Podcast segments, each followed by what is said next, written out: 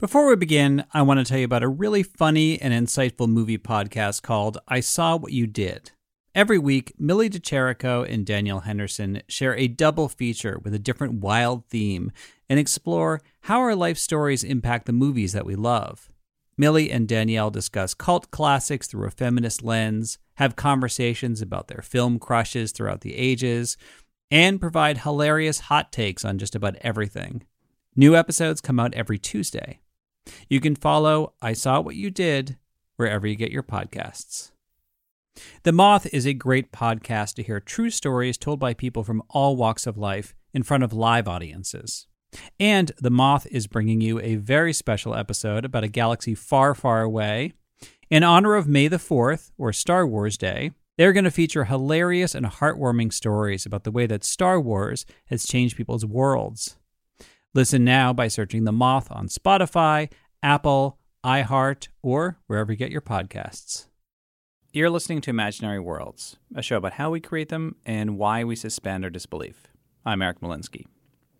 So, earlier this year, I talked about how I first came across Godzilla on Channel 56 in Boston. Now, if you're too young to have experienced the TV landscape before cable, there used to be only four networks, including PBS, but there was this extra dial of channels that you could surf through UHF channels. And most of them were literally static. But then every so often you'd come across a channel that had something on it. and very often it was unusual stuff that you couldn't find on regular networks. And that is how I discovered the cartoon Star Blazers. Or at least that was the American name of the show. In Japan, it was called Space Battleship Yamato. Now, I barely remember what was going on in my life back then because I was in second grade, but I remember that show vividly. Each season had a huge story arc, like a TV show today. It was set in a post apocalyptic Earth. Humanity's last hope was an old battleship sent into space. And, well, actually, the whole backstory was sung in the opening credits. Searching for a distant star, heading off to Iskandar, leaving all we love behind. Who knows what dangers we'll find? This cartoon dealt with very serious issues like war, sacrifice, honor. Characters died. The action sequences were great. But I was also fascinated by the look of the show. I remember knowing it was Japanese, even though it was dubbed. And every character had the same basic face with really big eyes.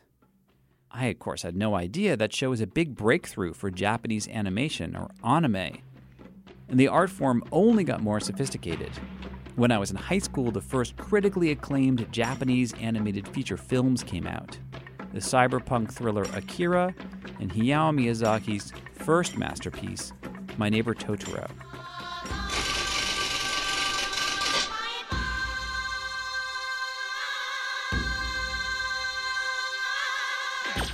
But the movie that really stuck with me was Ghost in the Shell from 1995. Until that point, most anime was about kids or for kids. This movie was unapologetically adult. It was rated R for nudity and violence. Ghost in the Shell is about an elite squad of cops that are cyborgs. Their bodies are synthetic, but their brains are human, organic. And while they're chasing down bad guys and searching for a mysterious hacker, the main character, a cyborg named Motoko Kusanagi, grapples with the existential question of what it means to be alive. 私という意識そのものを生み出し そして同時に私をある限界に制約し続ける In Japan, the movie was so popular it spawned sequels and a TV show. And now there's going to be a live action Hollywood remake starring Scarlett Johansson. You've probably seen articles about this, it's been pretty controversial. The movie's in production, and the studio released the first image of her wearing a black wig. According to IMDb, she still has the character's Japanese name, but in that image, she's just credited as the Major. That's Kusanagi's rank on the force. The backlash in the internet has been fierce. This was another example of whitewashing, where Hollywood casts white actors in roles that should have gone to Asians or Asian Americans. And the studio execs, when they're being blunt, will say, well, you know, we can't cast an unknown Asian American actress in a huge blockbuster movie. Which is bullshit because they cast unknown white actors all the time as the leads in big budget fantasy movies. And if they don't cast Asian actors enough in any kind of movie, they can't become movie stars to begin with. Then I came across this video posted by a Japanese vlogger called Yuta. He just went up to people on the streets in Japan, showed them the image of Scarlett Johansson from Ghost in the Shell, said this was very controversial in the US. Can you guess why? The people in Japan were baffled. They asked things like Did the Americans not like her haircut? Did they want a better actress? The whole whitewashing issue that has raised hackles online and especially in the United States is a virtual non issue here in Japan. I asked Roland Kelts about this. He's the author of Japanamerica. He's half Japanese and lives in Tokyo. He says for a lot of Japanese people, the idea of whitewashing is completely foreign to them because they have a thriving film industry with Japanese movie stars. There are some people here I've spoken to in the anime industry who laugh it off and say, well, they're going to make a mess out of it anyway, so who cares? You know, the original's still going to be around. And on a deeper level, I think the reaction is it's anime. you know, I mean, in some ways, the tradition of anime is characters who are devoid of any specific racial background. When it comes to anime, race is the elephant in the room. Susan Napier teaches Japanese animation at Tufts University. And without doubt, the single most asked question that I get whenever I give a general lecture is why are the characters in Japanese anime white or Caucasian? Even now, you think I've been used to this because I've only been talking about this for 20 years now, but I'm still a little surprised because I don't see them as Caucasian per se. I see them as anime. But how did that happen? I mean, Japan is a fairly homogenous society. So why does anime exist in a racial limbo? To figure that out, we need to go back to the beginning. Or the beginning of most modern stories about Japan the end of the war. That is just after the break.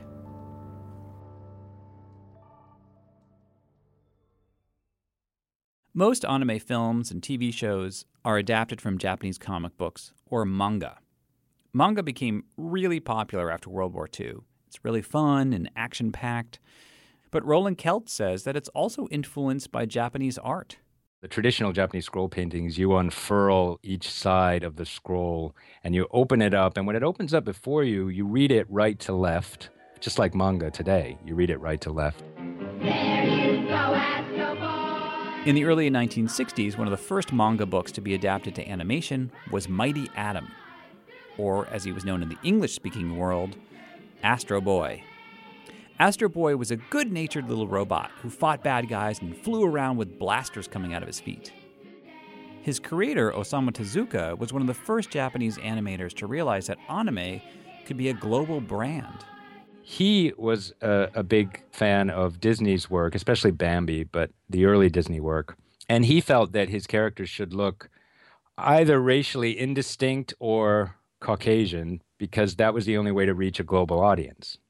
It worked. His other shows, like Kimba the White Lion, were also hits. Japanese animators copied him, and his style became the norm. In many ways, the, the Asian style or the, the anime style is a riff on a Caucasian face and, and, a, and a Western style of animation. This is the journalist Emily Yoshida. She says before World War II, cartoon characters in Japan typically looked Asian. After the war, there is a kind of, and I don't want to diagnose it too specifically, but there is a kind of self effacement of not having that image in the kind of images that an average Japanese person would see every day. A lot of that is because their toys and their products and stuff that they're exporting couldn't feature a, a face like that because it had become so synonymous with this really um, stereotypical, sneaky, evil Asian caricature that um, you know you can see so much in really really horrifying uh, propaganda from the time that's from the states around the time of internment camps and everything. It's interesting to think that the Japanese are very aware of that, and then mm-hmm. when cu- when exporting cultural products in the 40s and 50s, saying, "No, you can we're we're you can trust us now. Like yeah. we're, we're not those people." Yeah, we I mean they couldn't. So the U.S. famously took away their army, or you know, they had they signed a treaty where they cannot have an army or any kind of military presence, which still exists to this day. They had to kind of do a PR revamping mm. at that time. So they made toys, they made things for kids, they made things that were fun. And mm. so, in many ways, the development of the anime face is like the most benign style of, of representing a human. Now, of course, to any Japanese reader of manga or viewer of anime as they were released in their originals in Japan, the characters all spoke Japanese. They, uh, in some cases, ate Japanese food. In other cases, behaved in a Japanese way. They would bow, etc. So it's not like the Japanese viewer or reader thought, "Oh, these characters aren't Japanese." But in terms of a racial identity, they were fairly indistinct, and that was partly a way, some might argue, of erasing the sense of constricted racial identity in a nation that felt both ashamed and humiliated by the war. Anime is more popular than ever around the world, but the genre does have distinctly Japanese themes. For instance, the backgrounds are not just backgrounds that are there to support the main characters. Like manga, like traditional Japanese art, they're incredibly important in establishing a sense of place, a sense of atmosphere, even weather. My, if you've never watched an anime film, that might sound boring, but it creates a sense of magic and really transports you to a certain place and time. And Roland Kelts says that anime is also deeply influenced by Shintoism, which imagines that every object in the natural world is inhabited by a spirit or a pagan god. So, when inanimate objects come to life in anime, it's not a big deal, or something a character would need to hide, like the toys in Toy Story.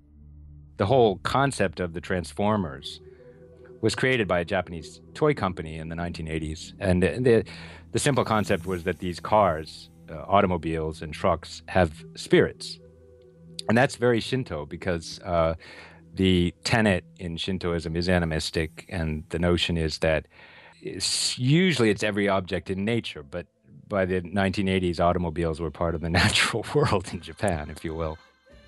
Or the cyborg cops in Ghost in the Shell. Again, Susan Napier. One of the most brilliant parts of, of Ghost in the Shell is a almost a five minute long, at least three to five minute long, wordless sequence in which the heroine, uh, Motoko Kusanagi, is, is riding a boat through the canal and looking at the people on the, uh, the opposite shores and you, you can imagine that she's thinking about herself because she sees a mannequin and then she sees a woman who looks exactly like her on a bridge. And you, you realize that she's sort of trying to find out where her place is as a cyborg in this world that is basically still a human world but is increasingly technologically uh, permeated. That's a very distinctive aspect of, of Japanese culture that a lot of things are unsaid. A lot of things are felt or seen or understood uh, in ways that are not totally conscious and are not necessarily verbal. Another thing about anime that's very Japanese, you don't see the same distrust of technology that you do in Hollywood films. The fear that HAL or the Terminator is going to take over. I mean, on one hand, anime is haunted by the atomic bomb, from Astro Boy's Atomic Heart to the weapons that wipe out Neo Tokyo in the film Akira. But the blame is usually on human beings and their hubris. Technology itself is usually seen as benign because high tech was literally a lifesaver in Japan, pulling the country out of the rubble and turning it into an economic powerhouse and the envy of the world in the 1980s. A lot of anime from that time period takes place in a society where technology is changing very fast. The past is like a ghost, and this new high tech city is the shell that's not a hundred percent a wow everything's awesome story. That's like a lot of alienation, a lot of self alienation about you know not even recognizing yourself in some ways. Ghost in the Shell was based on a manga series from the 80s, but the film was made after the economy had crashed, and there is a sense of melancholy lingering over the characters. Japan by the mid 90s was in a recession, a very bad recession. It's called the post bubble uh, decade, the lost decades. And so uh, there is a, a, real sense on the part of the Japanese, which is still even more uh, obvious today, uh, a sense of, of loss. While this debate was going on about Scarlett Johansson playing Kusanagi, or the Major, as apparently they're calling her. A few people wrote that a Hollywood remake of Ghost in the Shell couldn't work because the themes are so specific to Japan. But then other people argued that Ghost in the Shell was always meant to be a blending of East and West. The film was co financed by a British company. The city in the movie is not Tokyo, it's based on Hong Kong, with English signs everywhere. Susan Napier always thought that the director, Mamoru Oshii, had intended Ghost in the Shell to be an homage to Blade Runner. And when I met uh, um, I asked him very specifically if he was influenced by um, or inspired by Blade Runner. He said, "Well, of course, you know that goes without saying." In turn, his movie was a big influence on the Wachowskis, who pitched The Matrix to Warner Brothers by showing them scenes of Ghost in the Shell and saying, "We want to do that." I mean, The Matrix is still a Hollywood movie where the computers are bad guys. But the green digital numbers in the opening credits are directly taken from Ghost in the Shell, along with the image of people plugging cables into the back of their necks. It's dealing with ideas of being alienated from yourself and your body um, because of technology and because of a network. Like these characters physically plug into a network that allows them to do surveillance, to find criminals, that kind of thing, in a way that predates our notion of the internet by years. In fact, Ghost in the Shell was so influential that if you see it today for the first time, you might feel like you've already seen it before. But Emily Yoshida is most interested in how Ghost in the Shell uses the racial ambiguity in anime. I mean, take the main character herself. She's a Japanese person who's been living in these various optimized bodies. So she's she hasn't lived in her own body for what we can assume are years, like at least all of her professional life. The movie cleverly plays with this idea by making the cyborgs look like typical anime characters with big blue eyes or blonde hair. In contrast, the humans are unmistakably Asian. And when a Caucasian American character shows up, Kusanagi asks, Who's the white guy? Emily's mother is Caucasian, her father is Japanese. She was born in Japan and raised in the US. When she was in high school, she was thrilled to discover anime because it was something she could claim as her own that the other kids thought was cool. Especially in the 90s, you're not seeing any representation of Asian people in any other popular media. So maybe if the anime characters don't necessarily they don't they don't have the faces, the actual physical faces of, of Asian people, but they speak in Japanese and they have Japanese last names and that's something, you know, I always grew up thinking my last name was weird and now here's something where the entire credits are people with weird names like mine. like, you know. That's why Emily wrote an article for the website The Verge on why Scarlett Johansson's casting is troublesome for her, and not just because of whitewashing. I'm not unhappy with her casting because she's Caucasian. I think like you could probably cast anybody to play that role of any race, and I think it would I think it would read thematically. I think that what strikes me about Kusanagi is that she's supposed to be like huge. She's supposed to be this superpower. Like her body is created for the sole purpose of being good at like fighting crime and like chasing down criminals. Like she's a machine. Mm. Um, and so I think of Scarlett Johansson, like even though she uh, stunt double does all of her her uh, martial arts work for her or something in the Avengers movies, but I still think of her as being kind of petite or like not this sort of broad shouldered Amazon of a woman that I think that you're supposed to understand um, Motoko to be. Well, you said in the article at the end, you said like I, I can't, I could never imagine anyone playing her but me. Did, do you do you see yourself that way? Um, well, I always felt tall. I always felt tall, and I um, my dad was tall for a Japanese guy, and then my mom was Caucasian. So I like, so it was like, oh, I'm half Asian, but I don't like none of the things that are stereotypically Asian. I do not embody any of them. I mean, my mom used to coordinate a exchange group with um, high school students from Japan, and you know set up all these host families and stuff. And so we, I, I would spend my summers with Asian teenagers, and they were it was all girls, so it was just like forty Asian high school girls. And I just remember being a foot taller than all of them and feeling so awkward. Even though I was younger than them, I was like, oh my God, I'm such a beast. And then I don't know, there was something about this character who was Japanese, I guess, but had this enormous body that was uh, that resonated with me in some way. And you're like, I could totally chase criminals. Yeah, I should get good at running. Oh wait, no, I'm not gonna do that. At and all. leaping off of buildings backwards. Yes, yeah, get good at backflips, and I have a career. In the end, Scarlett Johansson could be really good in the role. I mean, this type of character is definitely in her wheelhouse. And at least this controversy has made people more aware of whitewashing. I hope it will make a difference. There are more live action adaptations of anime films in the works, including a live action version of Akira. At one point, Chris Evans and Joseph Gordon Levitt were going to play the leads. They are no longer attached to the project. One of the things that I like about anime is the back and forth cultural flow. When it's done well, it doesn't feel like cultural appropriation. It feels like a two way street.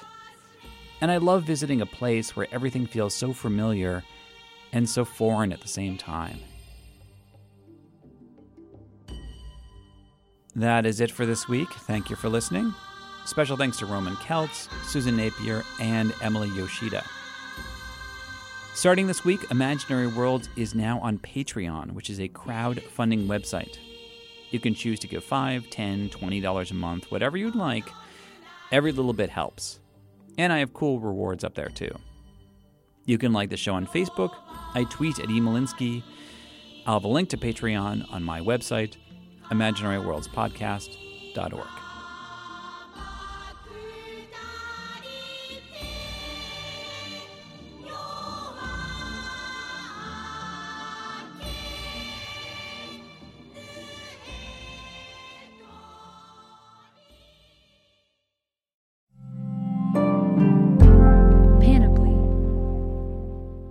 Welcome to a journey into the heart of the Texas Renaissance Festival, the nation's largest and rowdiest celebration of medieval fantasy. But what lurks beneath the facade of tights and turkey legs? Well, we dove deep into the empire to uncover a history marred by mystery and misconduct, murders, assaults, and other crimes that tarnish its legacy. This isn't just a fairy tale, it's a cautionary tale of power, fantasy, and the consequences that follow when they all collide. Search for Crime Waves Renaissance Texas on Apple Podcasts, Spotify, or wherever you're listening now.